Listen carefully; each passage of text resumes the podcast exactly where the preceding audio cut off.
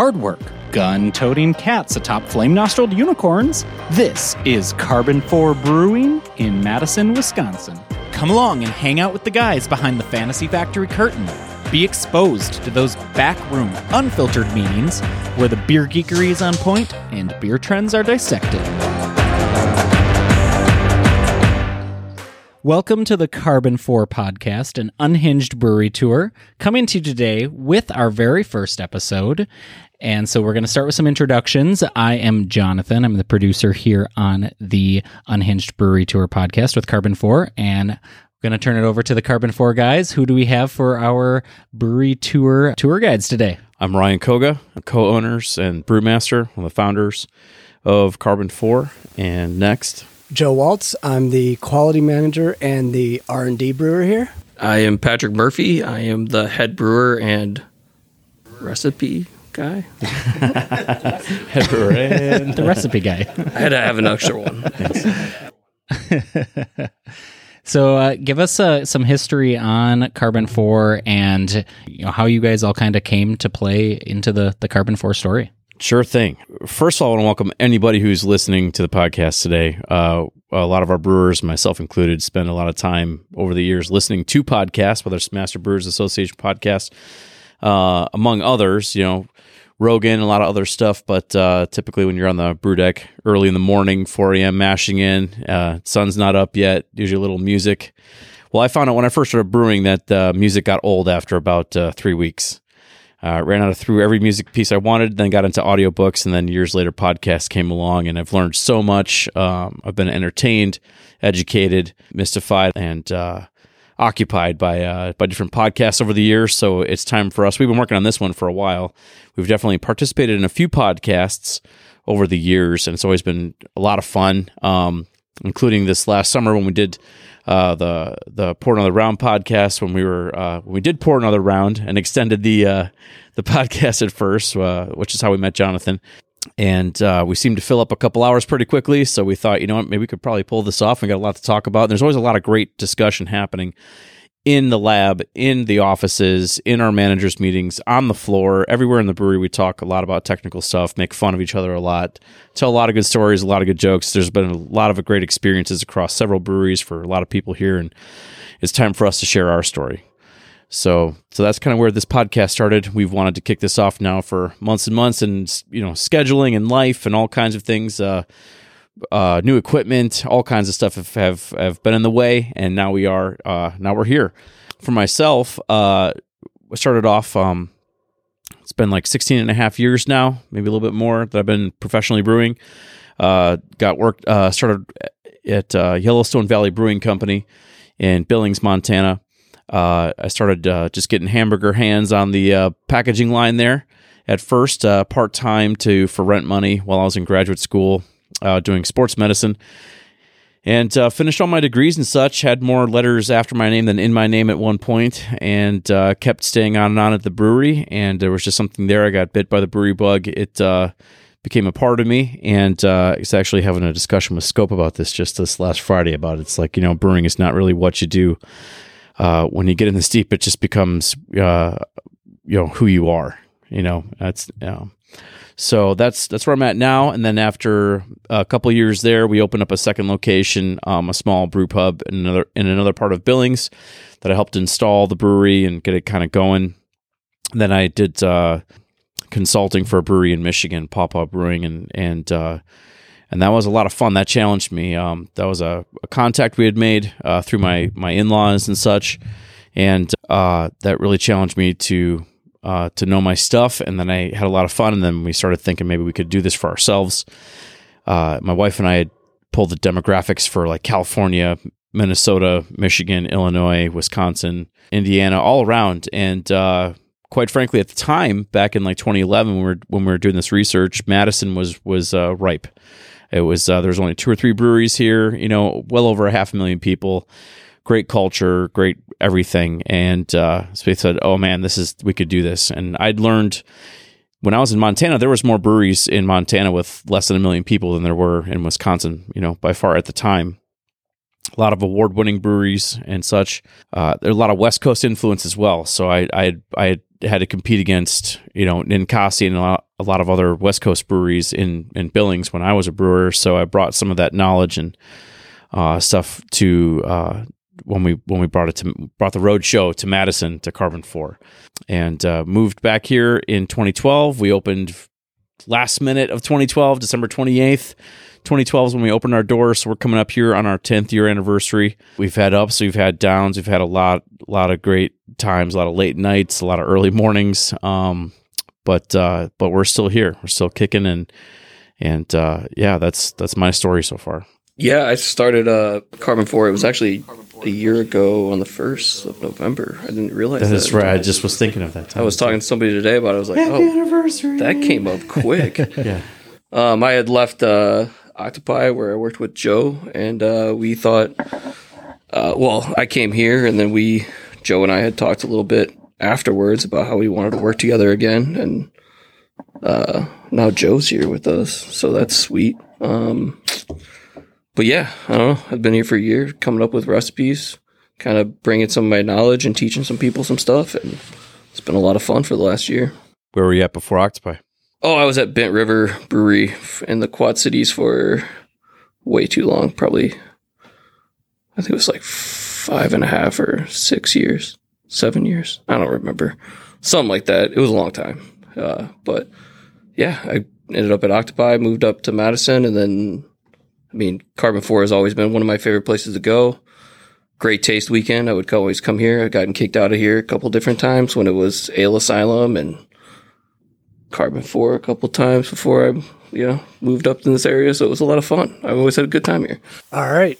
So I uh, I got my start brewing at home. I, I started homebrewing back in I think it was early 2003, and that all came about. I I had a good friend in college who I lived with. We went to high school together, uh, lived together at some point in college, and he started brewing. And I was living in a house with him while he was brewing, and it never crossed my mind to brew beer. I was just like, okay, that's a cool thing he does and we were coming up on November. My stepdad's birthday was coming up, and I was struggling to think of, of something to get him for a present. And that was like, it kind of hit me. I'm like, I could get him a homebrew kit, and it would be perfect. It would waste his time. It would piss off my mom. Like every everything would just fall into place. And it was at that moment that I thought, yeah, I could probably get myself one too. And so I got one. I, I started brewing. I got hooked. I was working as an engineer at the time. He never used his. To this day, he has still never used it. I don't know if he still has it, but now I am a professional brewer. Uh, didn't take me long to realize that I wanted to do that for a job. It was pretty naive. I was thinking, this is taking up all my free time. So I'm going to do it for my job and then I'll have my free time back. And that is not how it works in the brewing industry. I also thought, you know, if it doesn't work out, I can go back to go back to engineering. That's not how that works out either. You you leave the field for a couple years and you're you don't have the computer skills as a recent college grad. you're obsolete. So yeah, I'm here for better or worse. Uh, no regrets. I got started professionally No in regrets? 2000. No regrets, right? no, plenty of regrets. Um, no, back in uh, 20, 2005, I moved here to Madison. Uh, my wife grew up here, and so we knew that if I was going to be a brewer, there was no money in that. So um, she had just gone back to school to get a nursing degree, so she paid the bills while I took a eight dollar an hour brewing job at JT Whitney's on the southwest side of town, which is now Vintage. And yeah, off to the races from there. Behind every brewer is a significant other that, That's supportive. that takes care of you. Yeah, I've actually met Joe the first time we met was uh uh you know, Joe worked for Ale Asylum. When I so when I first moved back to Madison or moved to Madison, I grew up in Appleton, so didn't move back to Madison, moved to Madison. Uh turns out whenever you're going uh east or west from Madison to the mountains, uh whether you take 90 or 94 uh, going east or west, you're either driving to Billings or to Madison. So coming home on uh, road trips to visit family and stuff, I was always coming through Madison and uh, would go to Ale Asylum with my brother, who's one of the co-owners with me now. And uh, when we were trying to figure out a place to go, we learned that Ale Asylum was expanding or about to expand, about to do, uh, put a shovel in the ground and do some stuff. So um, we had cold called Ale Asylum and and uh, worked out with them to buy some equipment that they were going to want to offload and uh, took over the lease. uh, when they when they went forward. So uh, I moved back in August. We didn't start brewing or even working on stuff till October. or So so I spent I spent about a month crawling all over Ale Asylum during their production time, getting in getting in everybody's way, asking a bunch of questions at Joe. He probably got sick of me way back when I used to just sit and stare at people in the brew house and like trying to figure out the plumbing and different stuff and try to figure out, you know, they're going to take the tanks out of here and we're going to get a chance to kind of reset the area. And so I went around to all the different uh, brewers and stuff and was asking, you know, what's your top five pet peeves about the layout, the things you wish were happening, whatever else, because I got the chance to do it right now. So um, that's how I met Joe. And actually, the water profile is significantly different here in Madison than it is in Billings. And so I was kind of having to scramble a bit to figure out what I was going to do. And Joe had said, Hey, why don't you try this, this spreadsheet I got for water chemistry? And I looked at it, and it was, I don't know, fulfilling in cells long and, and it seemed really good. And I was, I was like, dude, thank you so much. And, and from like, from batch one, like I just was hitting my numbers that I needed to hit. And, and uh, I recognized Joe in that like took me about 30 minutes to be like, oh God, I'm somebody I want to know, somebody I can learn from, uh, somebody I can call, talk me off the ledge when I'm really in trouble here. And uh, that's how I first met Joe. So that was years and years ago. And then over the years, you know, we would we would make contact, talk every once in a while, and hey, how's it going? Just kind of following along, and and the chance came about to to say, hey, um, there's a position open. Our quality manager had uh, had had moved. He took a job at Surly, uh, actually his dream job because he loved to do more of the like tasting and sensory type of stuff, and he got exactly that job at Surly, which he's from the Twin Cities area, and he wanted to move home, like back toward that area, anyways. So it's like perfect, you know, and, and left us with an opening, and then um, somebody on staff took the position, and then and then they needed to make an, another change, and actually left to go to a different brewery after a bit. So we are still kind of left with that opening there, and discussion started a bit with Joe, and and uh, it was just perfect timing. That was like Patrick had just been here. That was like actually like Patrick said started November one, and then uh, like was it like right as you started or like just before you started? Like that's when yeah. our the quality manager at the time was like, "Hey, I'm sorry, I, I, I love being here. I love you guys." Was my but, first week. Yeah, so that's how his time here started. Was like, uh we had this really awesome, brilliant, awesome uh, quality manager at the time, and and then he's he's going, so we got to fill that that hole. So actually, the beginning of Patrick's time here was like kind of backfilling the quality manager type of stuff. So he was really pumped whenever we got somebody to step in for a little bit here and there, just buried in quality stuff. So yeah, so that's how we got here today. So the, the you know the the point of the podcast, like I said before, then too is is kind of letting people be a fly on the wall for the different conversations that we have, things that are always going on in the brewery. You know, we had um that's kind of the so some of the history of K4 was was then then starting in 20, like 2012 and been a lot of evolution since. When we first started off, we thought, oh, we're just going to make malt bombs. You know, that would be go go over really well in Wisconsin. Some ambers, some reds, and stuff. We thought we'd have four main kind of malt bomb beers to start with, and then have always have a rotating IPA. The first IPA we made was Silk Scorpion, and then the second one, Fantasy Factory.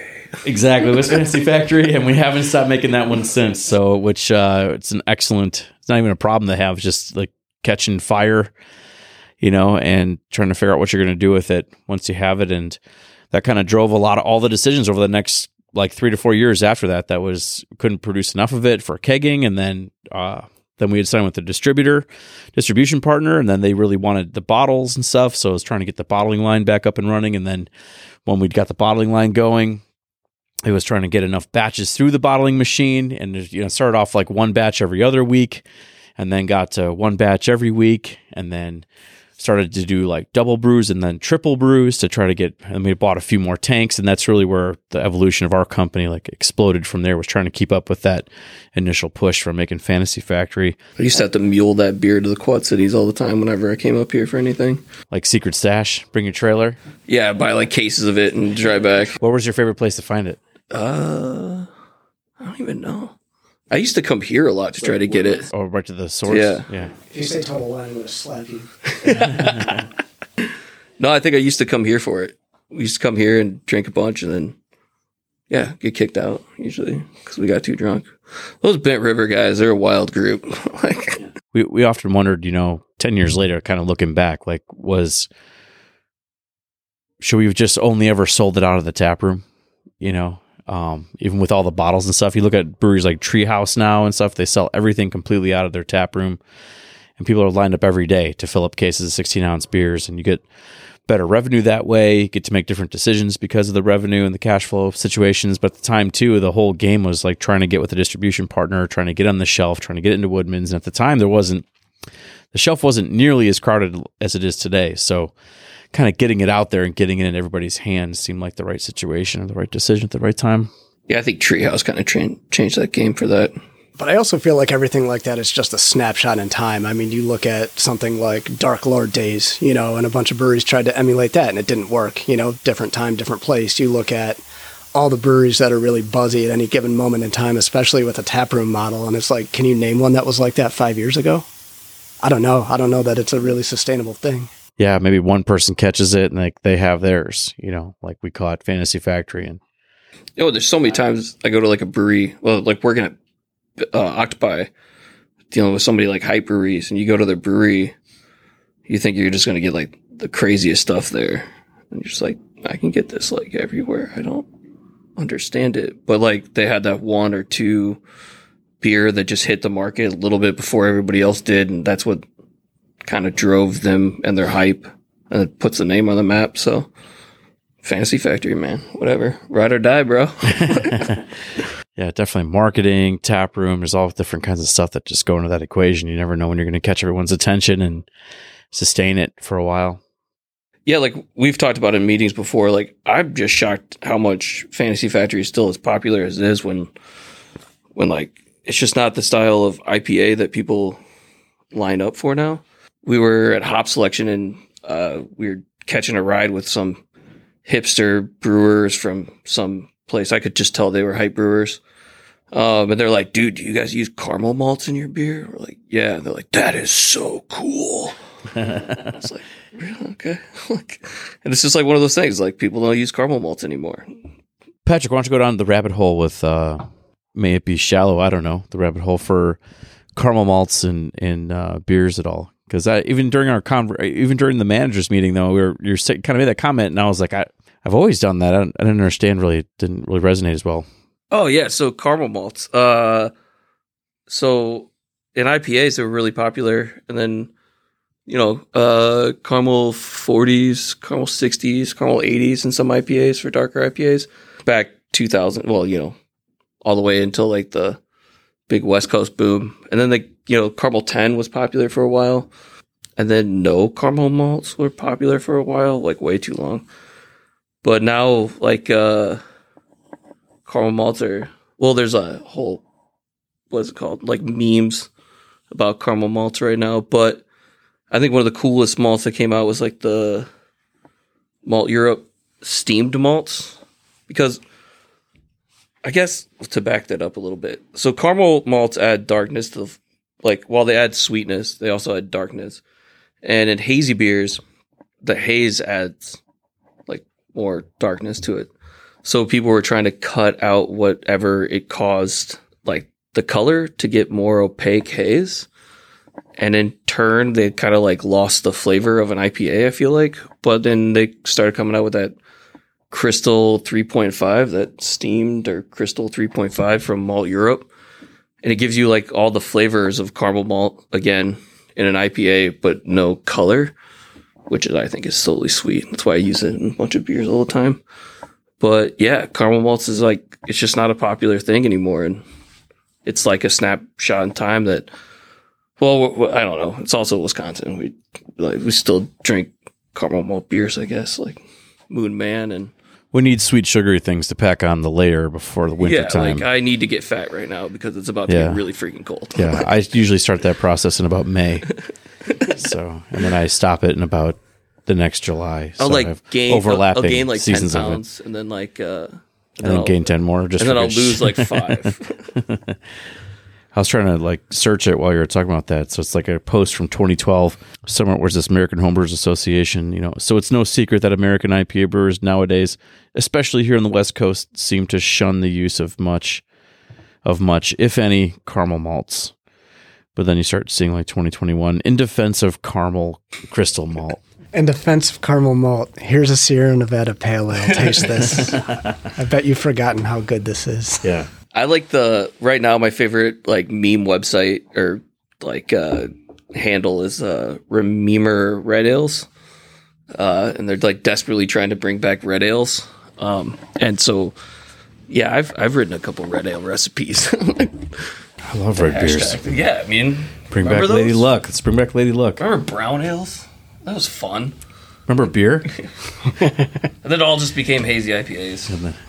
but anyways, that's what rabbit. Just hole. diverted back to candy. I don't what a Will Will Glass brewing project. You know, we're he's also the president of the Wisconsin Brewers Guild right now. My brother's the the vice president, so they have to talk about a lot of stuff offline. So I get to hear conversations and and and he stumbled on to making a lot of like the plop and other like super fruited sour beers and stuff too. And you know, he was like, you know, his takeaway at the end was like humans like fruit you know like that's just like as animals it's like the sugar source it's the it's the energy source as the dense sugar and then so you just you want the sugar want the sweetness want the fruit I feel So- like the FDA needs to ban fruit like fruit smoothie beers, uh, so that we don't like get kids to get drunk. You know, like they banned like you know cartoons and cigarette and beer ads. Like we took that i took a can as home I just got done this morning writing a fruit smoothie beer. writing a recipe for one. Well we just had a uh thank you come again. Come on it's a raspberry slurpee or a, a slurpee beer berry slurpee beer and i brought a can of that home and I, I and uh well caught it brought a couple home.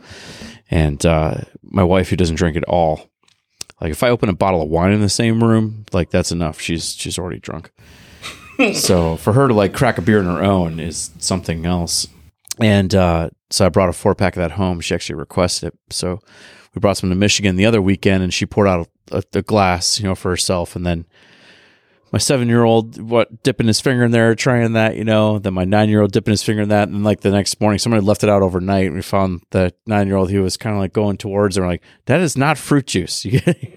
That's not for breakfast, dude. You can't be doing that. But yeah, that, that's your point though. They're like, oh, I can't even tell. It's just it's just fruit juice, just fruit punch. Actually, you know the thing that made me realize that uh, hazy IPAs were going to stick around, that weren't just a trend that was going to be like a week long or whatever, or brewed IPAs and stuff like that, was uh, like people were comparing them to mimosas, and uh, my mom hates beer, just hates it. My dad doesn't drink beer either, which is. I maybe that's why I'm a brewer. But uh Take that, Dad. take that. You wanted me to be a doctor. uh, but yeah, they just they're not beer drinkers, and I had them try a, my first like hazy IPA, and they were hooked, and they really enjoyed it. And my mom was like, "Oh yeah, that's beer. Like, yeah, that's beer." And I was like, "Oh man, if I can get my mom to drink a hazy IPA when she won't drink." Anything that remotely looks like a beer like this is going to be around for a while and i'm not sure this is a good idea it's a great idea i love it It's a great idea. Uh, I actually stumbled along. Uh, well, once hazy started becoming a thing, I started reading recipes about it. This is before I ever actually met you, Patrick, too.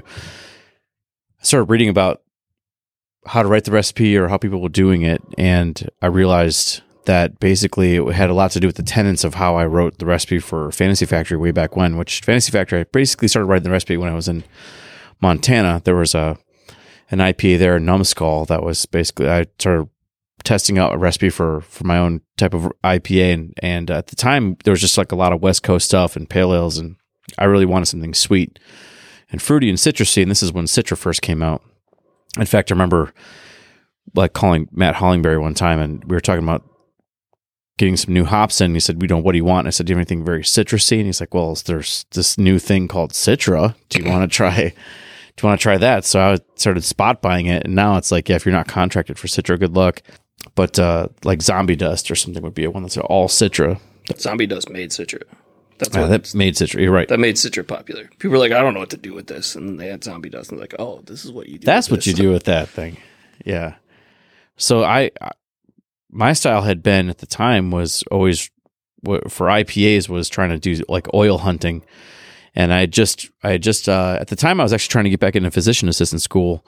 And so I retook anatomy and physiology. And, and when we took the special senses unit of that, that really struck home because I was brewing at the time. And then I learned so much about like taste crypts and taste buds and special sensors and olf- olfactory. And it hit me, you know, like how starches start to break down in your, in your mouth with salivary amylase and how taste crypts work with your taste buds for actually like getting things to bind in your in your tongue to perceive anything whether it's bitter or or sweet or anything else. And then i realized oh i i don't really care about the ibu count. I just want the oil part. I want like the fruitier part. And if i put like dextrinous malts or caramel malts you know crystal malts uh, golden naked oats, oatmeal in there, uh, and change the mash temp a bit, I could leave a little bit more of the sweetness behind, and then the sweetness would kind of cut out and mask the bitter part, and I could push up the the the profile to kind of give you more of the fruity stuff without as much as the bitter part. And then when I read when hazies came out, that's basically what they were doing. Where use a lot of use of uh, wheat and oats and such to get leave behind a lot of dextrin, that that sweet smooth feel and then but then the big thing I learned from there was like the different, totally different change in like uh, hop timing and and uh, and hop usage on there. Salt profile. Salt profile. Yep, that's a big thing there. And uh, I don't know if you want to jump in there, Joe. Talk about the hop timing and. You know, I I feel like you guys are are on the money. Um, you know, you can't ignore the the contribution of the yeast too. I know when uh, when I was working at Ale Asylum and hazy started becoming popular, our our initial reaction was, yeah, what the hell? They're doing what we're doing. They're not filtering their beer. They're making hoppy beer and they're not filtering it. And then started tasting more and more hazies, and it's like, no, there's there's something different going on. So we started going down this journey of of developing uh, what would become Plush Crush. And so a, a session hazy, so you know a little lower in alcohol, and we were getting the haze we wanted. We were using um, a handful of different hops at pretty high rates um, in the whirlpool and the dry hopping and stuff like that, and it just wasn't right. And finally, we were like, okay, we're gonna just bring in these this yeast strain that everybody else is using. And when we did, when we got the London Ale three, um, before we even dry hopped the beer, taking fermentation samples, we're like, oh, it's a hazy IPA. Okay. Well, so yeah, also, that was a big that, factor. It also goes to like the email thread not too long ago talking about the different compounds and different yeast strands. They can break down and biotransformate different parts of the yeast strands or uh, hop strands and is biotransformate a word? Biotransformation, I guess. Biotransform. Biotransform, whatever. We'll, we'll, Google that. Yeah, we'll Google it. Don't Google it. I said Don't it wrong. Google it. Uh, but it was like uh, English yeasts are like the highest in it um, that have like those compounds to break down those uh, well, to convert those compounds into those tropical sweet flavors that everybody's searching out for. Do you know what it is about London Three that helps it make it hazy?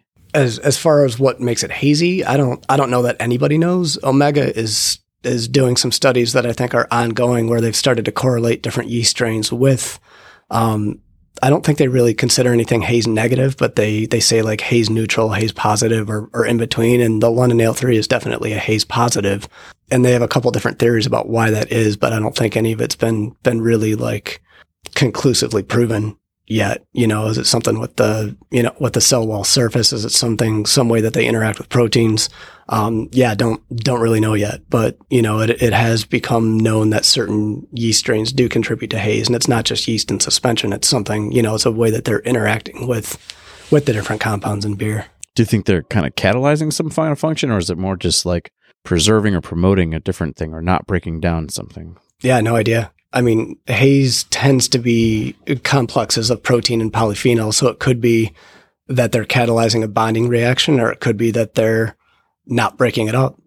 Well, and that's the part that made me want to smash my face into a wall over the years because when we were first, we were like, oh, maybe we should make a hazy one. At the time, we were just really trying to get Fantasy Factory still kind of stabilized. And then that's actually when Radicats came out, and we kept making these hazy beers that tasted really great and smelled really wonderful, but all of a sudden, all of our haze always crashed. It always precipitated, and we're, in fact, what was probably most numbing was that they be they precipitated to a point where they became some of our most cle clarified beers that were like unfiltered on their own. We're like, it's doing the exact opposite of what we want to do here. And then Well, the water profile here isn't made for making hazy beers for sure. Like, there's way too much calcium in the beer. It like flocks out really well.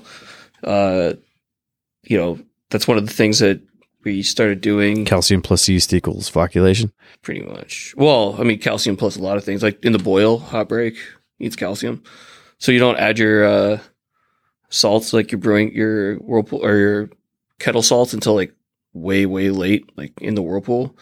Uh, so it's already whirlpooled out. All your proteins are up in suspension.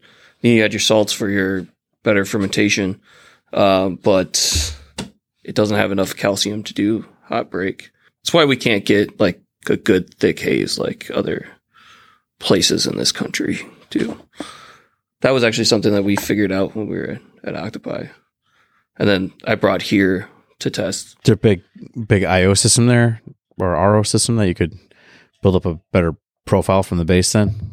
It's it's RO, but it's blended back, so their their water is roughly thirty five percent city water. You know, but so that that means they're working with about thirty five percent of the calcium that we are to to start with. But you know, hazy IPAs, you're also adding a lot of calcium chloride, so you do add calcium. But to Patrick's point, you add it late enough that you you bypass some of those, you know, protein precipitation reactions, and you know, yeast flocculation's fine. You don't actually need yeast in your haze. So if calcium's going to that, it's not a big deal.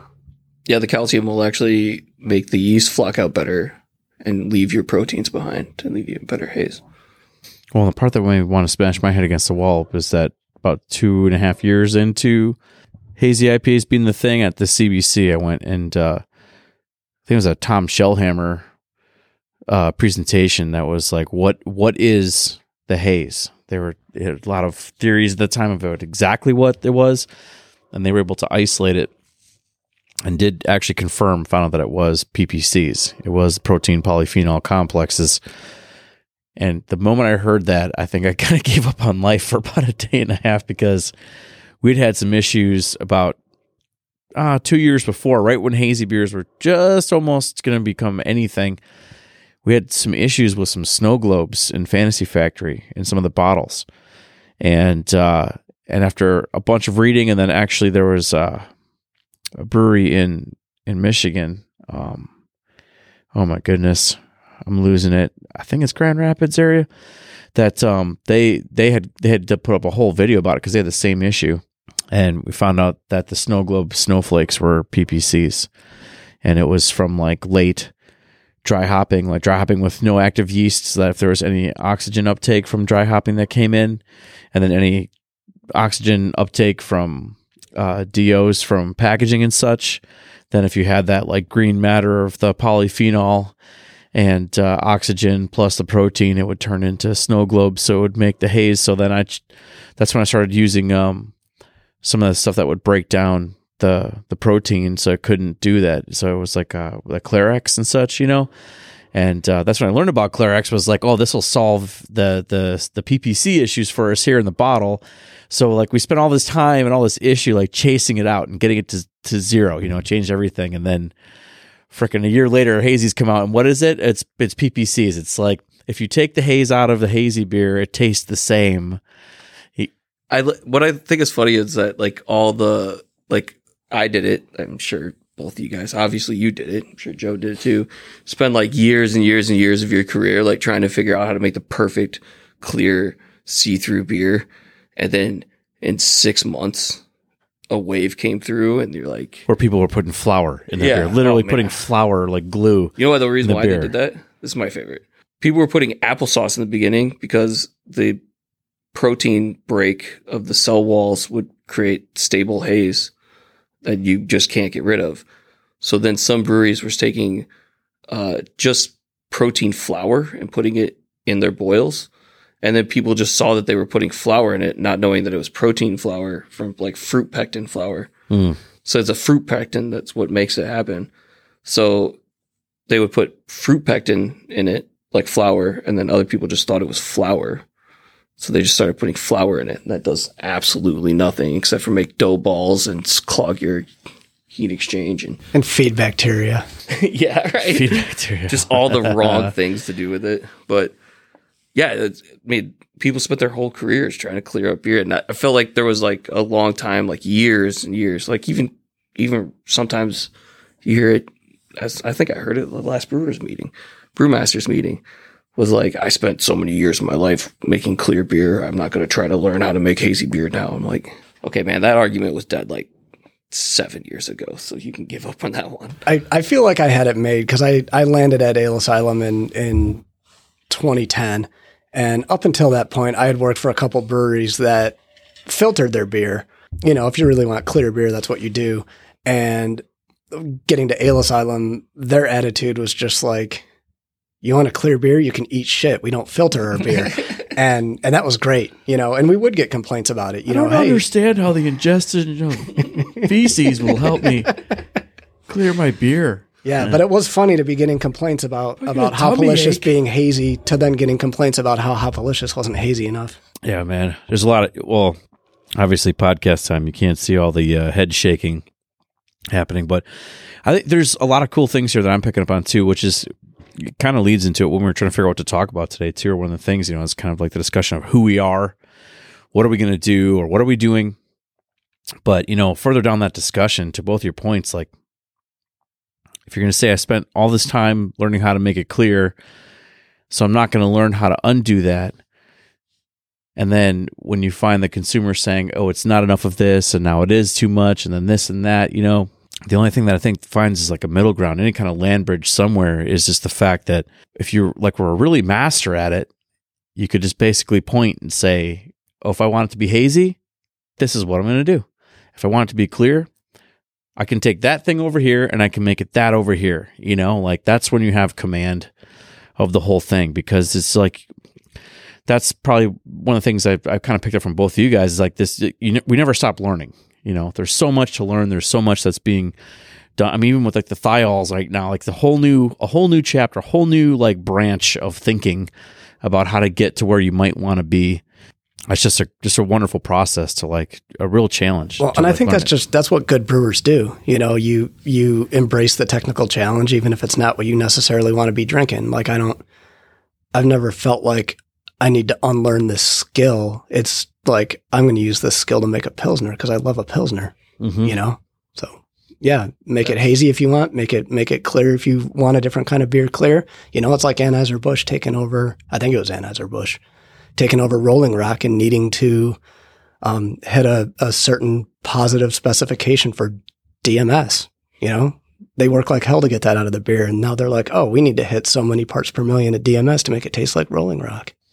yeah So, do you want to explain what dms is uh, dimethyl sulfide is the cream cabbage or cream corn flavor that comes from um, leaving your wort hot for too long after the boil or not boiling lar- long enough or, or hard enough. It's basically there's a precursor in malt called S-methylmethionine, so SMM, um, gets converted to DMS um, either with heat or with a whole lot of time. And yeast can do it too, so you can actually get DMS from yeast from a different precursor. But that's something I haven't encountered personally. So all for you rolling rock cream corn lovers out there I mean, that was that goes back to like my first mentor told me like the day you stop learning in the brewing industry, you instantly become five years behind everybody else. Everybody's working hard to figure out the new thing and learn it. So I completely agree with that because I feel like when I get busy and I have to like catch up on reading like the technical quarterly or listening to podcasts and things like that, like I feel like I've fallen off the earth. I'm like, I don't know anything anymore. I need to go away for a month and just live in a cave and catch up. yeah, I mean, I, I was talking to uh, well, we were we are talking the Dangerous Man collaboration. We were getting together a couple beers uh, that's coming up, but we were uh, talking about you know all the new trends and things like that. And I was like, well, I'm an old grouchy brewer already, but like I'm an old grouchy brewer that's like, yeah, I'll I'll make a milkshake IPA just to see what's gonna happen. Like it'll be fun, but I'm like using my knowledge that I've gained from the years to make all this new cool styles of beer. But it's more like, yeah, I don't, I want a pilsner, but I know that people don't want pilsners as much as I do, so I'll make this orange guava milkshake. That's going to be a lot of fun. You know, we're mostly there with this slow IPA. You just got to put lactose in it. It's already got the orange guava.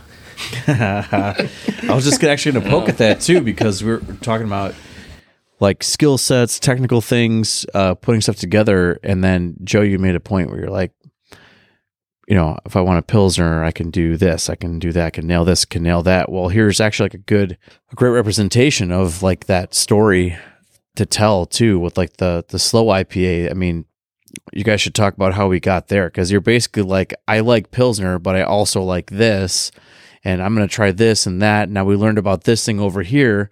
So now why don't I put them all together and then have some kind of snarky name for it because that makes me feel good and it's funny. But at the end of the day, you can, you know, it was tongue in cheek about, you know, a name of it, but the execution and the chasing it down and making sure it was happening right, like that was done completely professionally. That was done with a lot of care. So the cold IPA is or slow IPA, slow IPA. Sorry, slow IPA is a funny story because it was uh, Joe, Clint, and I, Clint from uh, Working Draft, uh, drinking beers while they were just telling me that uh, cold IPA is just an IPL, and I was like, no, no, no, man, it's a completely different thing. It's a it's its own style. That's India Pale Lager for Yeah. And we, we had a whole back and forth about it. And finally, somebody brought up thiols and it ended with a, a joke of, well, if they ever come out with a thiolized lager yeast, then we'll make a slow IPA and that'll be, or sorry, yeah, slow IPA and that'll be the new style, kind of making fun of the fact that it's just, it's just a lager in a different way. And then literally like the skies parted and, and then the next day they, or was the next Monday they announced that they had a, came out with a thiolized lager yeast, and we're like, oh Yeah, Omega did, right? yeah, Omega. We're Yeah, like, well, we're I guess uh, They got your gotta phone hacked. yeah. Like, well, I guess it's got to happen now. So, and then yeah, so we just we made a pilsner with some thiolized yeast, and we used uh, Saaz hops to add some thiol precursors to it do some biotransformation. And uh, yeah, we we had one that was like way over the top, so we kind of intentionally didn't go over the top on uh, the precursors, but yeah, now we have a slow IPA. Mostly just to make fun of me for th- saying cold IPAs were a real thing. Well, and I, I think it's a little deeper than that because the the origin story of, of cold IPA um, as a as a distinct thing from India Pale Lager, really the intent of the, the guys that kind of pioneered that wasn't to make a super hoppy beer. It was to make something that tasted like high gravity, you know, beer at a at an industrial brewery before it gets diluted to its, you know, sales strength. So, you know, think like I don't know what it would be, 16, 17 Plato original gravity, you know, high life, tasting it out of a tank. That was kind of their intent. And then they add a little more hops.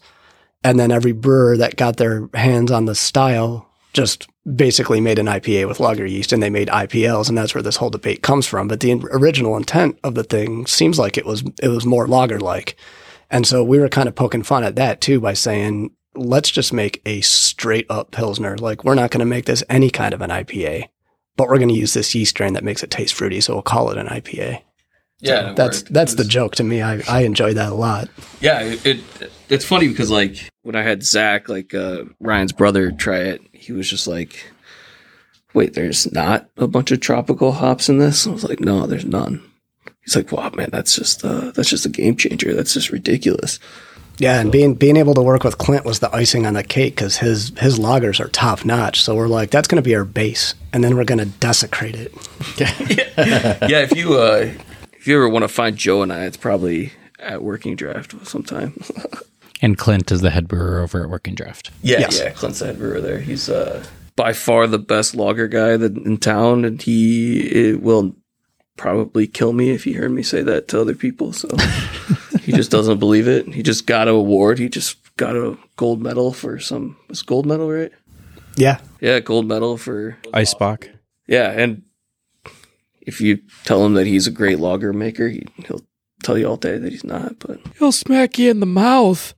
Yeah, but he is. He's extraordinary. The beer, You know it's a- everything there is fantastic. You know, it's a good brewery if you go hang out there and all the other brewers in town are hanging out there. So you often see like brewers hanging out there. So which is a pro tip for anybody if you're visiting your local brewery and you walk up to the bar and you're wondering what to order, you should ask, what do your brewers drink when they're having their shift beer afterwards? Whatever they're excited about, that's what you should be going after. Don't worry about what's being chased. Ask them what they're interested in if anybody's out there, if you're out there listening in Radio Land, if you're out there and people have questions, uh, things doesn't have to be, have to have anything to do with K4. If you're a person out there, if you are, it's a perfect time if you're a homebrewer out there that you want, you know, Joe to talk about something. He's given so many presentations. No, that, man. yeah, for the MBAA, uh, uh, for for all kinds of stuff. Joe, uh, but not just Joe too. But you know, any of us here, we're, we're a resource. But we'd love to to take you know questions from people listening out there whether it's technical whether it's you know story wise or a behind the scenes thing you want to hear like great you know like we're we're here to tell stories and, and share our experience I think I think we need to have a promo for anyone who can come up with something compelling enough to get Mina on the air. Oh yeah, she hates talking. Like so if you the- say something that gets Mina, where I say, you give me a great question for her, where I'll, I will force her to go on the uh, microphone. Yeah. Somebody Yeah. come That's in like a ask. that's like a free like bar tab for the night. She hates bananas. She's terrified of worms. Is she really? And uh, yeah, you ever notice when it rains, you don't. She's not here. When it Is that stops really why? raining and the worms come out of the ground, yeah, Oh my god, that's awesome. And it oh, man. oh, she's gonna kill me now. Yeah, she, Just yeah, she probably should. probably bleep this whole part She's out. like the- I just betrayed her. I For think. people who but don't know who Mina is, she funny. is the queen of the brewery. She is She's the makes queen of the brewery. One who makes it run, basically. yeah, she's she's my well, she's now my sister over the years. You know, like uh, she came to us. She actually, I don't know if you guys knew about her backstory too, but she came to. She worked in a lab. Yeah, I had no idea Right. her background and lab experience until one time she was telling me. I was like, Oh yeah, she has degrees. She's she's a brain, and and she came to us as an interim to just like sling some cocktails yeah, I years just ago. she was a drunk bartender that worked at the top. She she was like a bridge. It was a bridge between her next step, and she was actually getting ready to um, she apply. I think she did apply to like get her PhD in like genetic counseling and such. And uh, and I, I think actually at one point in time she could should have gotten the program, and it was kind of a choice between staying staying here and doing that. And and after like one time talking to her, I was like, oh my god, she's so much smarter than me. I want her to stay stick around, and she's such a cool cat too. So I I gave her the yeast book, the title. I don't know who wrote it. The the MBA one or the Or the Birds, Birds Association, Association, like the just Jamil Zainasheff. yeah. And I was like, here you go. And like I was like, Chris well, let's see what happens. And like a week later, it showed up and it had like sticky tabs and highlights. And I'm like, well, that's your book now. That's that's my buddy Steven. Uh, Slice uh, works at well, I guess he's grown up now. We can't call him Slice anymore. But he works at uh, New Glarus, and when he came in, he was like a microbiology major. Uh, his girlfriend was doing one more year of college at Bent River. And he came in and was like, "Oh, you know," and I talked to him for like ten minutes. Like, fine, whatever, man. You got a microbiology major, fine. Read this book. and he read that book, and he came back like a week later. Was like, "Hey, let's start a yeast program." I was like, "This guy is so great. That's awesome. I would love to have that kid work for us." But well, we'll have to pull Mina in here one time and force her to tell her story and stuff too, man. I, my favorite part about her is that if I have some idea, I just like go in and just you know screw up her time, and I'm like, hey. Can I? Uh, and then I'll tell it to her, and then I just wait for that reaction. I just read her face like a book, and I'm like, "Yeah, that's really stupid. I guess I'll start over on that." but she'll always, she's, you know, she feels like she has to make a soft landing, but I'm like, I can tell like when something's just not working, and and I always appreciate about her, and she's, I consider her my sister now, you know. So um, she's fantastic, yeah. And so if you've eh, anybody out there who's liked anything from Karben4, if you've ever interacted with anything, you basically you've interacted with her. So um, anyway, uh, so here the the hit list for the end here, but the things we definitely want to highlight for folks. Um, one of the the the best parts about doing a podcast here is is getting you interested and letting you know what we're doing now. We we have the brewery series brewer series stuff going on. You know, every month things are coming out. We always have crazy one-off things coming through the tap room all yeah, the time. ask if there's a secret tap. Ask if there's a secret tap. There usually is. We just uh Patty's Patties. We've been bringing them in this the the the later part of summer, early fall, autumn in there. They uh, uh there's a set of brothers who just launched a food truck called Patty's Patties, and they've been parking here like every like Thursday, Friday, Saturday, something like that for the last couple whatever. So we been digging their food big time. So they're they're going to be here now. Is it uh, is it Wednesday? It's Wednesday through Sunday, I think. Now. Wednesday through Sunday. Yeah, so they're just leaving their trailer here in residence. So for the wintertime, uh, at least, uh, they're helping us expand our menu. So we've had pizzas uh, made by by Sal's Tomato Pies and some pretzels and other stuff. So like you know, you can get a decent meal just like that. But now you'll be able to order off the menu right in the tap room and have your uh, your your burgers or uh, actually I had one of their corn dogs. I don't know if you guys tried that corn dog. I haven't actually. You know, I'm not gonna lie. I haven't tried anything yet. So I, so I went through the whole menu every time. Yeah, the other week I went and got one of each of the burgers and the fries and stuff and brought it home for Friday night it's dinner. not that time of the year yet. You can't put that much weight on yet. You're supposed to. Wait I brought it for the whole family dinner. All right, I'm just being defensive because it was true. I ate half of it by myself on the way home. Uh, uh, so killer burgers, really great fries, and then their corn dog they made for just for being here now. It's like a uh, they made their own cornmeal mix, mixed in with like Wade's honey, kind of like drizzled Wade the the honey from Honeybee Oh yeah, yeah. over it. And so, dude, it's so worth it. Um, anyway, so we got food here now for the uh, for the winter time. We got our igloos put back up, which uh, big shout out to my dad. Every year for the last three years, he's he's been the master of the igloos for God, I us. feel bad for him every time he's out there. I know. I, every time I was like, oh, I, I what a gentle, generous man my father is to put up with me and uh, my siblings and all the crap, but especially the igloos. Not his least favorite thing to do every year, but he does it because of duty. Um, we got trivia every Thursday night. We've, we've been having a great crowd every time. We've gotten to the point of just almost about standing room only. Been a great program, great show, uh, uh, great turnout every week. Uh, we got the Wisco Pop stuff in, in in our in our tap room as we just talked about. Oh wait, too. hold on. On the trivia though, you got to pay attention to our Instagram because we'll give clues on what the uh, what the tips are, what it's going to be, and then there's like a halftime clue you get if you watch it. I don't know. Another halftime clue? Yeah, thank you. Thank you for reminding me of that. Um, and then let me see here. What else we got going on here? Uh, if you use the code unhinged, the code is unhinged. You can get 10% off at the K4 website or the Wisco Pop website there. So code once again is unhinged.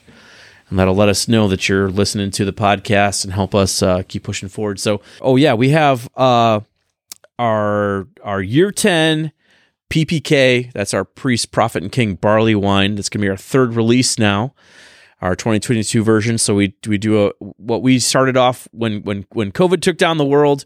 We had a bunch of beautiful barley wine that Tim Ott, one of our brewers beforehand, he was uh, in love with barley wines and he brewed a delicious one, laid it down in barrels, but then he left for for uh, for different for different waters. Um, before the the barley wine was ready, we said, "Hey, for this year's anniversary party, because we couldn't really have a party, the world was shut down. They said, let's let's bring out the barley wine and, and get it out the door to folks." And then uh, I had the idea that you know what we should do is the first batch brewed every year. The first turn on the brew house should be that year's uh, priest, prophet, and king barley wine. So that's what we do now. So first first batch of the year is, is that gets fermented, laid down in barrels, and then basically we bring it out the next January. So those twelve months collect the the energy of the year, and uh, we bring it back out again. And we what we normally do is uh, we have our barrel master, our lead brewer Sam Coling. He picks out an eclectic uh, selection of barrels, whether it's uh, rum, scotch, tequila, bourbon, brandy, wine, uh, whatever. Port barrel, everything. Yep. He picks out a really cool blend every year, and uh, and that's what that is. Uh, so we got that coming out for our anniversary party coming out uh, uh, this January. We're going to we got to get dang guys, we got to get this recipe going here. Uh, we're gonna brew a Grand Cru Fantasy Factory for year ten here. Grand actually Cru, doing that? yeah. I Oh, I just thought that was like a note on the. No, we gotta notes. actually brew it. Yeah, we're gonna like, brew oh a shit, I gotta come up with something. should be like a ten percent for the year ten Fantasy Factory Grand Cru delicious beer. Um, and then Let's keep we have- team away from that one. keep keep 'em away from that. Yeah, that's going to be liquid gold there. So on uh, December second, which is the first Friday after Thanksgiving week. Uh, for the last maybe six, seven years, we've been doing a party called Threat Level Midnight. Well, it's Threat Level Midnight Day. TLM Day is what we normally call it. Uh, when we brew the beer every year, Threat Level Midnight, it's our s'more stout. And uh, uh, we've been, uh, we brew like, we have to toast 30 to 40 pounds of marshmallows. So it started off as 20 pounds of marshmallows. And years ago, I was like, crap, this is going to take all day. How am I going to get people to do this and help out? And I said, let's get a bunch of pizza. And then we, as a brewer, you get a lot of beer gifts. Uh, so we said, let's bring out all the beer gifts and order pizza and make sure people only have to work a half day or something and then and then they can start helping me roast some marshmallows to get into the brew brew house. So the party's evolved a little bit year over year. Uh, it's swollen to 20 pizzas and then all the brewery like uh, employee families you know kids can come and help us do whatever else. And we invite some personal friends.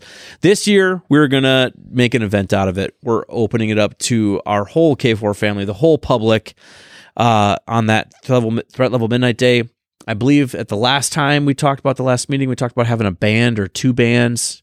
That day. We're going to have uh like uh s'mores kits s'mores kits. have, yep three different out with their stations. families, do that stuff. Yep so you'll be able to make bring your family down bring your kids down during the day makes free s'mores kits. We'll have uh, patty's patties we'll have our pizzas going inside We're going Um, to change the name of the party to Threat Level Hot Scotchies at noon. Threat level hot scotchies at noon. Exactly. Yep Oh, so we'll have hot scotchies. Well maybe hot scotchies on their hour every hour. Don't hang out with Who wade knows? that day man. That's last year was a terrible idea So then, yeah, normally we take an over a leftover uh, fifty gallon drum, and and that's been our like our our roasting drum there. But uh, we'll have to figure out what we're doing this year. So this year we're sharing the event with everybody. Uh, so come on down. You can help us roast marshmallows for the beer, make your own s'mores kits, have some beers, have some food, band, just have a great time. And that's uh, so there's Black Friday after Thanksgiving, and then when you're all shopped out the next Friday, come on down to uh, K4 all day and enjoy yourself all day long. So we'd love to love to share that with everyone now. Thanks for listening to the Karben4 podcast, an unhinged brewery tour. As Ryan mentioned, be sure to visit the Karben4 tap room in Madison, Wisconsin. Mention the K4 podcast, um, get a buy one, get one beer for free, or head to karben4.com or whiskopopsoda.com and enter the code unhinged for 10% off. Be sure to follow Karben4 on Facebook, Instagram, and Twitter. All the socials. And send send in your questions that you have for Ryan, Joe, Patrick, or Mina. Questions, stories, share your favorite memory of a K4 beer, your favorite time with Fantasy Factory. Hopefully it didn't get you into too much trouble. Hopefully it started some memories. Uh, for me, the most important function beer can ever serve is to enhance your existence, to bring people together, to forget your woes, to remember that there is a life worth living here. There's friends and family and love to be shared. Uh, life is precious. Like a like a dollar that can only be spent once, an hour can be spent once, a minute can only be spent once. You can never get it back. You never get this day back. So, you know, wake up on purpose. Get out of bed with intention, on purpose, and uh, and hopefully beer helps remind you of that and uh, brings you together with the people you love. We're just the catalyst to make your life happen. Cheers to that. cheers that was really deep Thanks for listening.